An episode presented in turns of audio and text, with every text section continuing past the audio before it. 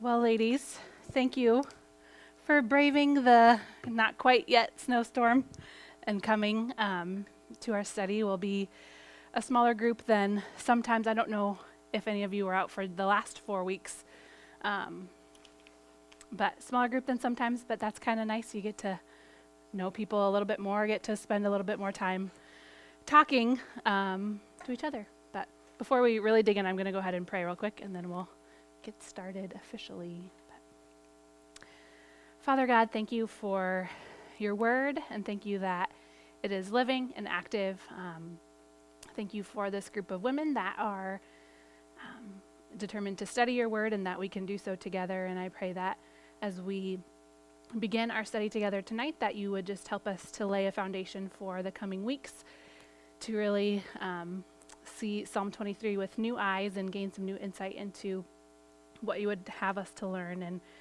we pray for those who couldn't join us tonight um, that you would encourage their hearts and um, guide them wherever they are as well. Uh, thank you and praise you for the chance to be together. And um, we put this pending snowstorm in your hands, knowing that you are more than capable to keep us safe and to protect us um, on our way home from here in just a little bit. And God, we just ask your spirit to lead us.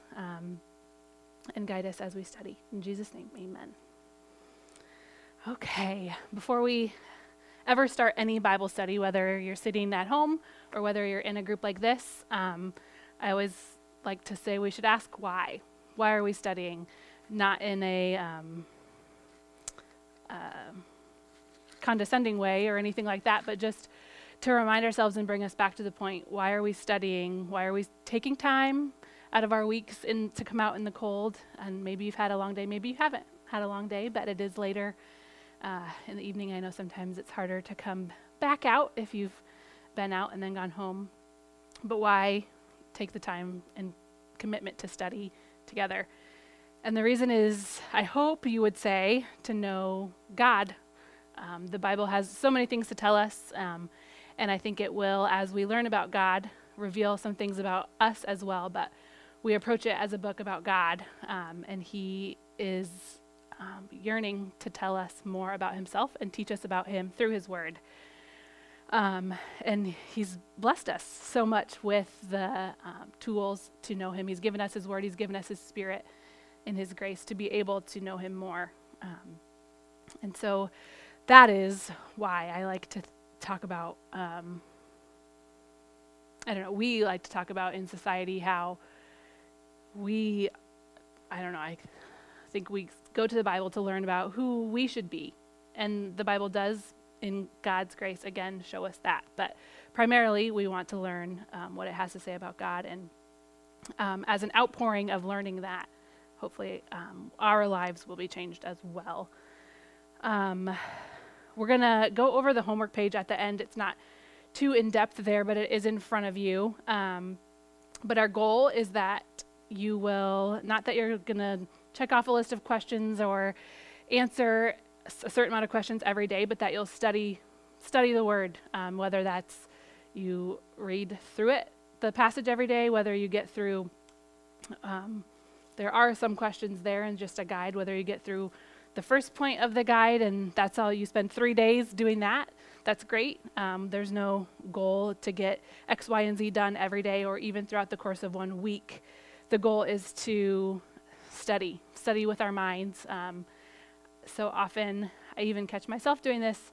We approach Scripture looking for something to make us feel good, feel better, and certainly the Word of God is a blessing and encouragement. Um, but we want to approach it intellectually and with our minds, not just with our emotions, but um, to really approach it saying, What does the Bible say? How can I study it? Um, not just looking for the passages that make me feel good, because when we approach it that way, we hop around and we cherry pick the parts that make us feel good and we read those and we avoid the rest of them because they don't make us feel good. Um, but if you've been around Saylorville for any length of time, you know that's not how um, the church as a whole approaches Scripture. And even the parts that make us a little bit uncomfortable are so rich um, and powerful in our lives. So here we are for Psalm 23 specifically. And I will be honest, when we were deciding what the this four week session was going to be on, and Psalm 23 came up as one of the um, ideas for the topic, I was like, okay, I can do that, I guess so. But I was intimidated, intimidated because the book of Psalms is huge. Obviously, we're not going to spend four weeks on the whole book of Psalms. We're just narrowing in on um, chapter 23. But I was intimidated because it's so big. There's so much to cover. It happened over, or that was written over a long period of time. And it's just different than a lot of scripture. It's poetry. It's not narrative, and it's not the like the um, letters of Paul in the New Testament. It was intimidating. Um, but as I began to study and dig into Psalm 23, I was just blown away. And it's such a familiar passage that I've heard and read. I memorized it when I was in kindergarten. And um, it just is encouraging and comforting, but I had missed so much because it was so familiar. So I'm really excited to dig in with you. We're going to spend um, a little bit of time tonight in chapter 22.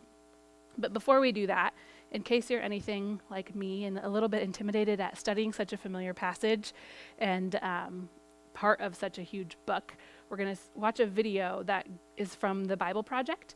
And it's a, it's a little bit longer, um, so bear with me. I don't think you'll get bored. It's pretty interesting, but um, it's an overview of the whole book of Psalms.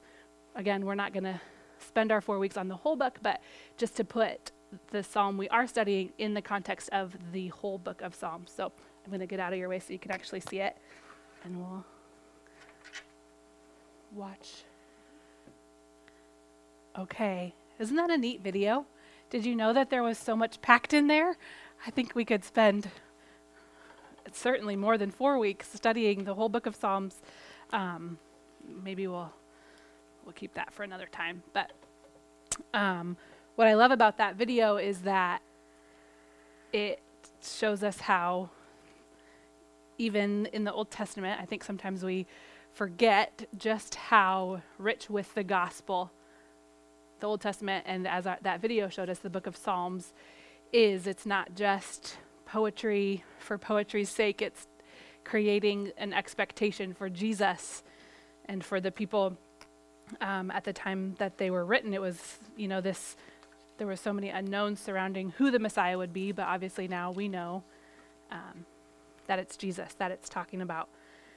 Uh, like I said, we're going to narrow our focus.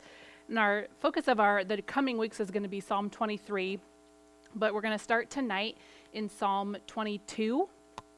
And then at the end of our study, we'll spend a little bit of time in Psalm 24 um, just to take this super familiar book and put it into a little bit more context. And as I started studying to prepare for this, I was kind of wrestling around with how do how do these all fit together, and just wondering how that was all going to play out. But as I've pr- studied more and more, it's just been overwhelming how exciting it is and how it all fits together. So we were going to break up into small groups, but since we're, we're such a small group, I think we'll just do the small group activity together and we'll kind of, um, yeah, just change gears a little bit, but we'll just do it together and get the benefit of kind of teaching on it and going through the small group discussion part of it together at the same time.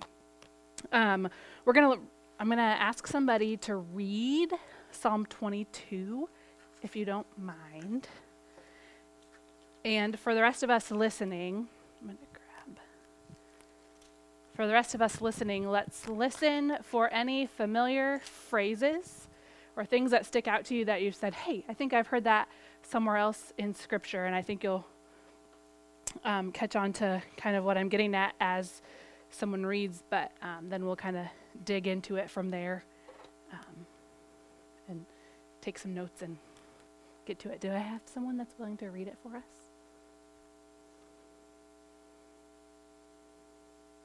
Go for it. Thanks. Awesome. Thank you for reading that. I know it's a, a longer passage, but you did great. Thank you very much. As she was reading, was were there any phrases, I think even looking at verse 1, even just starting there, any phrases that sounded familiar? Where else have you heard them? go ahead and speak up if you would. I'll repeat kind of what you say so that the people listening in can track with us. But Christ on the cross. Yeah, it says, My God, my God, why have you forsaken me? In verse 1, that's, that's echoing Jesus' words on the cross. I'm going to write these up here as we go along. Verse 1. Does someone, while we're um, considering that, can someone, or maybe a couple people, turn to Matthew 27? In verses 21 through 55, we're going to find some of the parallels here. We start starting in verse 1. Obviously, that's a that one sticks out at you right away. It's a familiar phrase, but we'll see some more as we go and see how it parallels that passage in Matthew 27. If you find the verse in Matthew 27, shout it out.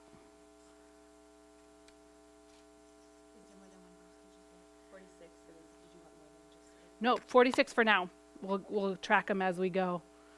Cool. About the ninth hour, Jesus cried with a loud voice, Eli, Eli, lama sabachthani. That is, My God, my God, why have you abandoned me? and forsaken me?" Yeah, thank you. We're going to be jumping back and forth a little bit. Hopefully, it's not too confusing. But back in Psalm 22, it's depicting the death of Jesus and depicting, similar to Matthew 27, as we'll continue to see, Jesus on the cross. Um, verse 1, we see, My God, my God, why have you forsaken me? Just like Lynn just read in verse 46 of Matthew 27 in the the phrase my god my god why have you forsaken me? We know that jesus knows in this case that god hasn't forsaken him. He's not um, he has a bigger picture. He understands his own suffering. It's an emotional and a rhetorical expression. He understands it um, but it just depicts the agony that he that he experienced on our behalf.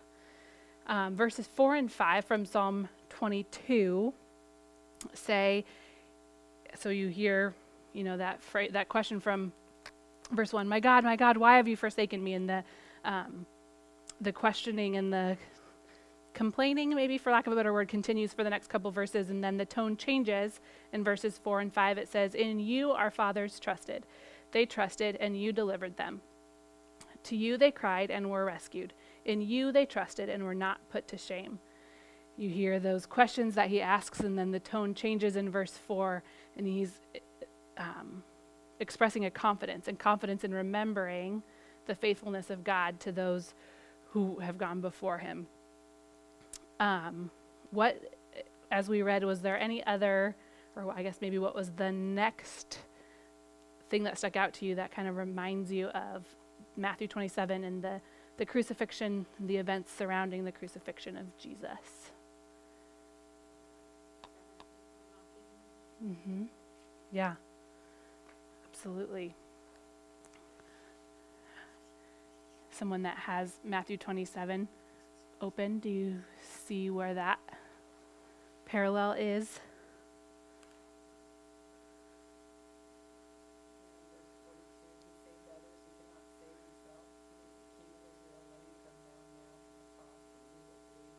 Mm-hmm. Sounds exactly like verse 8 in Psalm 27.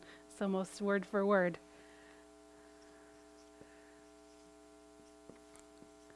Verses 41 through 43.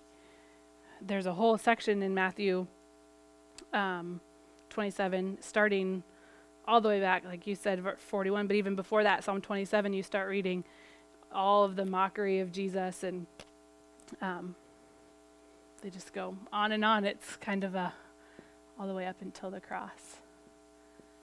What else after 22 verse 8, the mocking? What else do you see that's in Psalm 22 that sounds like and reminds you of the crucifixion?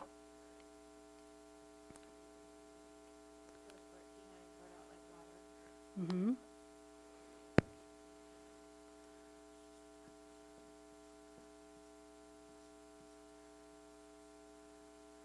What does that rem-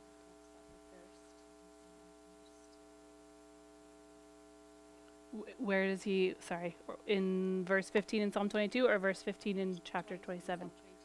Okay, awesome. Yeah. Talks about the thirst, and then he does say on the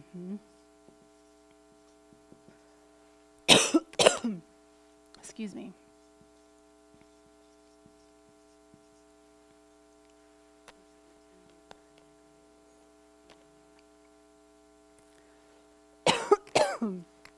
Excuse me. Yes, Psalm 22, 18 says, They divided my garments among them. For my clothing, excuse me, they cast lots. And that's exactly what happens in Matthew 27, verse 35. We know that they stripped the Lord down and were doing just that, casting lots for his clothing.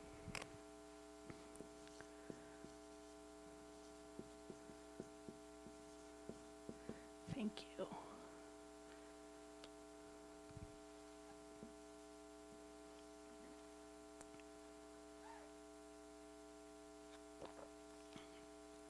Those were the main ones that I um, kind of took out as I was reading through. Was there anything else that stuck out to any of you as you read that sounded familiar, or, or I suppose as we read it out loud, that reminded you of Jesus?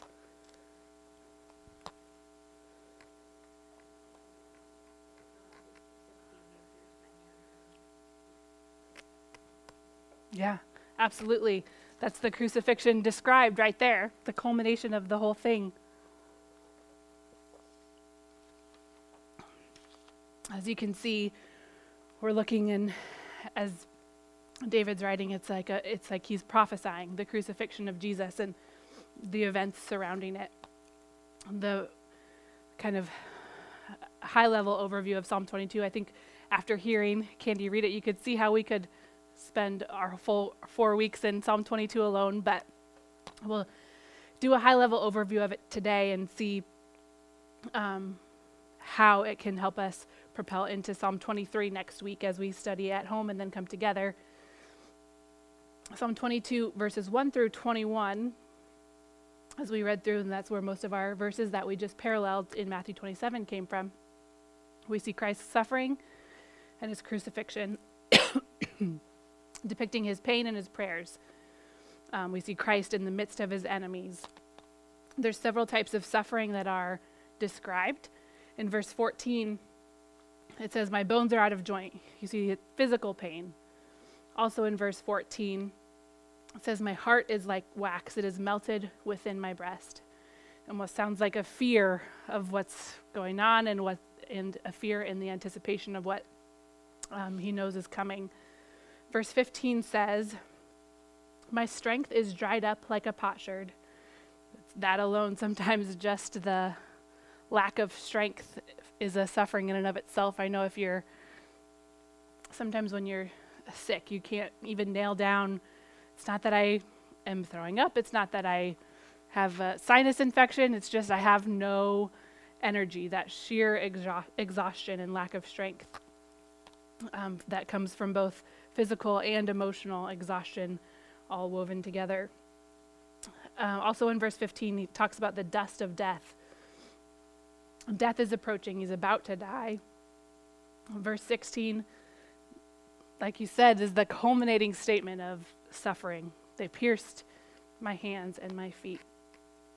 Verse 22 begins a transition into Christ's glory and resurrection. The tone changes. We go from reading about the suffering and the mockery and the pain, and it transitions in verse 22 through 31. The remainder of the chapter talks about Christ's glory and his resurrection.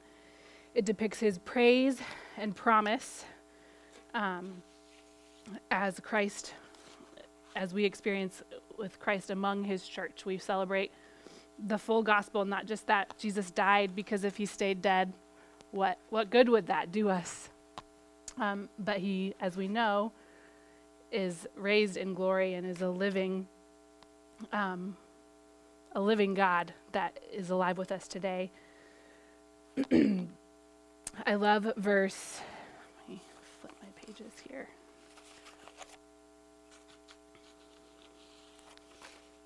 I love verse 24. For he has not despised or abhorred the affliction of the afflicted, and he has not hidden his face from him, but has heard when he cried to him. God sees and he hears, and we'll see in the as we continue on to Psalm 23 in the coming weeks. Christ suffered, and not only does that give us salvation when we trust in him, he bore the penalty from our sin for our sin and our shame, set us free from it. But in in his suffering, we know that our suffering is not foreign to him. He's been there. He has suffered on our behalf, and he can understand and empathize and sympathize with us. He's not. Um, he's he's been through it, uh, and he hasn't hidden his face. He sees and he hears. So often, when I am upset, or honestly, when I'm rejoicing as well, I just want someone to see and hear. I don't always want a solution given, but just the comfort of knowing someone else, what better person, what better one to see and hear us than God. We're not alone. Even the things that are so painful that we don't want to talk about to anyone, He sees them, He hears them. Um, verses 27 through 31 continue that praise and talking about praising the Lord before the nations, not just before Israel, but before all of the nations. God's not dead, He lives. And kind of like we saw in the video, it's building that expectation of that coming Messiah. The um, the hope that they've for years and years been building to and talking about and looking forward to it continues to build that expectancy and that hope that we know is coming in Jesus. It's the whole it's the whole gospel right here in Psalm 22, which is so exciting. Um, Jesus suffered and died, the atoning sacrifice for sin, but he did not stay dead. He lives in resurrected glory. He sees and he hears his people and listens to their cries. I have another question on the discussion page that's on those clipboards on your tables.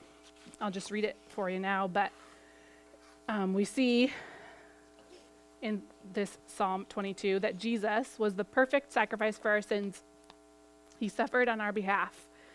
Before Jesus died, animal sacrifice, often a lamb or goat or ox, was required for atonement for sin. I I think that provides such a rich understanding of all of Scripture. If to go back in the Old Testament and study the sacrifices and the whole system that God set up. Again, um, we don't have time to do that in our this study, but um, for our purposes tonight, we'll we'll just do uh, just say and acknowledge that that's what was required for the atonement of sin before Jesus' death. They had to sacrifice an animal, often lamb, goat, or an ox. Um, can someone look up John 1 29, or maybe you, you might have it memorized, um, especially after you hear it, and see what John the Baptist says about Jesus in that verse. Mm, Behold the Lamb of God who takes away the sins of the world. And we know he's talking about Jesus. Jesus is the Lamb of God. No longer do we have to sacrifice, make sacrifice for our sins by way of the bloodshed of an animal because Jesus paid the ultimate price for our sins. And what I love about that and how perfectly placed this psalm is right before Psalm 23, we're going to talk about how the shepherd and the role of a shepherd in Psalm 23, but we'll quickly see that that shepherd, we know, is Jesus. The shepherd that cares for us, the good shepherd, is Jesus. And I love that picture that we see in Psalm 22 of his crucifixion because Jesus is the lamb that was slain for us, and he's also the shepherd that cares for us. Just painting that beautiful picture again, like I mentioned earlier, of he's been there, he knows the suffering, he's acquainted with the grief that we bear this lifetime in a world full of sin. Um, but he's also that good shepherd to lead us through those times and lead us through um, our day to day lives, whatever we encounter. And we'll go um, in the coming weeks, verse by verse, through Psalm 23. And um, it's super fascinating and exciting and just rich. Um, and we'll gain a even deeper understanding of God's care and concern for us. But I love that picture that we have to understand before that that He is the Lamb that was slain for us. Um, that that's our overview of Psalm 22. I want to spend the next little bit of time um, before we spend some time praying for each other, going over what to expect for the rest of our um, study. We're going to focus the next several weeks on Psalm 22. And we, or excuse me, Psalm 23. Today was Psalm 22. Psalm 23. We'll have uh, three more weeks together, and there'll also be some homework in between. So today was a little bit different because you haven't been doing homework before you came, or you know, you, it's the first night, just getting everybody started and giving an introduction to the passages that we're going to be working through and spending our time in. Um, but in the coming weeks, we'll come, get coffee, mingle a little bit, check check in on each other, um, and then we'll ha- have some announcements if there's any to get out of the way, and then we'll spend time in small group discussion.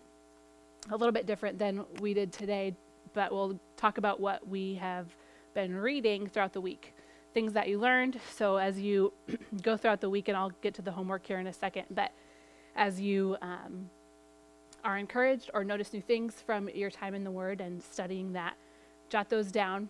Keep a journal so you can um, come and share those with other people and hopefully encourage them as well. After our small group time, I will um, we'll have a teaching time where I can hopefully pull together some of the the thoughts that people have shared, and we'll have a few questions in those small group times as well. Um, we'll all come together and pull together those thoughts from our teaching time at all of your um, spots on the tables, there's a handout like this. If you'd pull that out. For some of the Bible studies that we've done, we've done different, uh, lots of different varieties of homework, I guess you could say, some where there's questions every day. And I alluded to this earlier. This is going to be a little bit different than at least the studies that I've been a part of. Um, this is your guide. It's not broken up by day or even by week but I've designed this to be kind of your companion as you read and study. We have the um, unique situation for this study where we're focusing on one chapter, and it's really relatively short. Um, but we're gonna spend time practicing some Bible study tools throughout this chapter um, and really dig in. So I don't have um, specific questions for specific days, but I have a guide here. I'm going to kind of read through it and we'll talk about it. Um, that little paragraph says read Psalm 23 each day. Work your way through the list below to gain a better understanding of the passage. Keep a journal, jot down your thoughts, observations, questions. Don't rush through the list. You may end up spending several days on one question. The goal is not to complete a certain number of questions each day, but to read consistently, study faithfully, and understand Scripture, leaning on the Lord to help you understand. Start and end each time in the Word with prayer asking God to help you understand and allow His Word to change your heart and life. You don't have to do these in order. I, I, this is kind of how I approach as I prepare to teach, especially, but even just in my reading. Um, I start by reading through. Don't, kind of like we did when we read Psalm 22 out loud tonight, don't stop. Just let yourself read the passage all the way through. I encourage you here to try reading it out loud so you can see it and read it, the more of our senses we engage, um, the more it's supposed to stick, I think, is one of those things you learn in, in, in uh, school. But read it out loud. Don't let yourself get hung up on any one thing the first time you read it. Just read it through to gain an understanding of the passage as a whole. And again, try reading it out loud and see what um, stands out to you differently when you're hearing it as well. The next thing on there is read the passage again with a pen. If you were with us for First John, um, Diane presented us with an article about ob- observation, and um, one of the one of the it's this I should have brought it and read it for this group, but it's the student that is supposed to be observing this specimen. I think I don't even remember a frog, a fish, a fish. He's supposed to be observing this fish. And so he observes for a while. He's like, okay, what do we do next? And his teacher just keeps telling him, just keep observing the fish. And at some point in the story, he gets a pen and starts writing things down and is amazed at what all the all the more things that he sees when he's taking notes and jotting things down. It just helps engage and makes you notice more things. So that's um, the encouragement for that next step is read the passage again, this time with a pen. And if you um, want to take notes in a journal, I what I like to do is I have my pages all out of order now from flipping them back and forth, but I like to print a copy of the text depending on what the passage is. Sometimes I'll print it and sometimes I'll do it in my Bible. I have a Bible I use for Bible study and a Bible I take places. But um, I really like to print a copy of the text. So this is after several several readings and I make notes and I circle things that I don't understand and or things that I'm like, oh, I think I've heard that somewhere else or a word that um, doesn't make sense to me or um, things like that and just taking notes on that as you read through the passage. Repeated words, something that particularly resonates with you, other parts of scripture that come to mind as you read. Do you see any comparisons or contrasts? Circle or highlight things you don't understand. Um, on another read through, uh, I encourage you to use a Bible that has cross references. I like to I don't always like to use a digital Bible, but I like to use it for cross references because you can just click on the cross reference and it'll take bring up the the other passage that it's referencing, um, make it faster than flipping through. Um, but look up those cross references and make notes in a journal of how those cross references help you better understand Psalm 23. Um, the next read through, and again, this isn't, you don't have to do this all in one day or even one week. These are just some things to guide you through studying Psalm 23 on your own. Um, read the passage again, ask yourself, how does this fit into the greater story of the Bible? So, like we did with Psalm 22 tonight, there was several things that we read that, like, yeah, that's almost word for word in Matthew 27. It's an it's a prophecy of the crucifixion of Jesus on the cross. Um, the next one is something that I have a love hate relationship with. Paraphrasing, it's so hard. I in the, we did a Jen Wilkins study a couple semesters ago, and she is often in her homework has you do paraphrasing, and usually those are the questions that in the daily homework I skip, and then sometimes come back to, and then it just is it's hard. But what it does do is help you really think about what the text means. What does this verse really mean? Because you're trying to put it in your own words. But it is hard, and it might take a while. Um, but I encourage you to give it a try, even if it's just one verse that you take out and say, okay, sit down, I'm going to try and put this in my own words and um, see what greater understanding that brings. Um, one thing I like to do, that's what a lot of my marks on my page are, is marking each reference to God. The pronouns that refer to Him, the names of God that you see, and as you read, marking those through, and then ask yourself, what does this passage teach you about God? What does it teach me about God? Because, like we said, that's our whole point in studying is to know God. He's given us His word that we might know Him. Um, so that's an important question to ask as we as we do this. I was um, kind of bouncing some of these ideas off of my mom while I was preparing, and we were talking through some of them. And she's like, I did it. And I made my list of all the things that taught me about God, and my list was really long. So um, it's encouraging to know because it's easy to forget, isn't it? Easy to forget all the things that we know to be true about God in the midst of a busy day or a, a difficult day or a difficult season that you think surely must be almost over. It's easy to lose sight of um, the truth of who we know God to be, but when we can make a list and remind ourselves. Um, it's encouraging and uh, gives us a solid foundation to stand on. Um, in light of who a passage tells you God is, what does it tell you about God as you read and after you've considered what does it tell me about God? Make another list and ask yourself, okay, in light of who God is, what does this passage say about who I am? And then the last thing there, how can all the truths above what it says about God, what it says about you, how can that change your life? And that's where you start to really apply and ask yourself some of those practical things. What areas of my life can this um, change and what need to change. So that's the homework sheet. I'll send it with you today. I know it can seem intimidating when we talk about all of those things at once, but don't let it be intimidating. It's just designed to um, help us study the Word of God. I like to keep it on a clipboard propped up where I study my Bible as I'm going through a passage. Um, but give it a try. I think you might be surprised. I know God is always faithful to surprise me with new things. Um, so I'll send it with you. And like I said, I hope that as you work your way through it, you'll have some thoughts and encouragement to share with the rest of us when you come. Um, but don't get bogged down trying to get through it in a cer- at a certain pace or anything like that. Um, take your time because that's what um, that's what really helps us to pause and learn the most when we're letting ourselves um, sit in some of the things that might be more difficult to understand. So that's the homework. Again, we'll focus our, we're going to end a little bit early tonight, but we'll focus next week on Psalm 23, verses 1 through 3.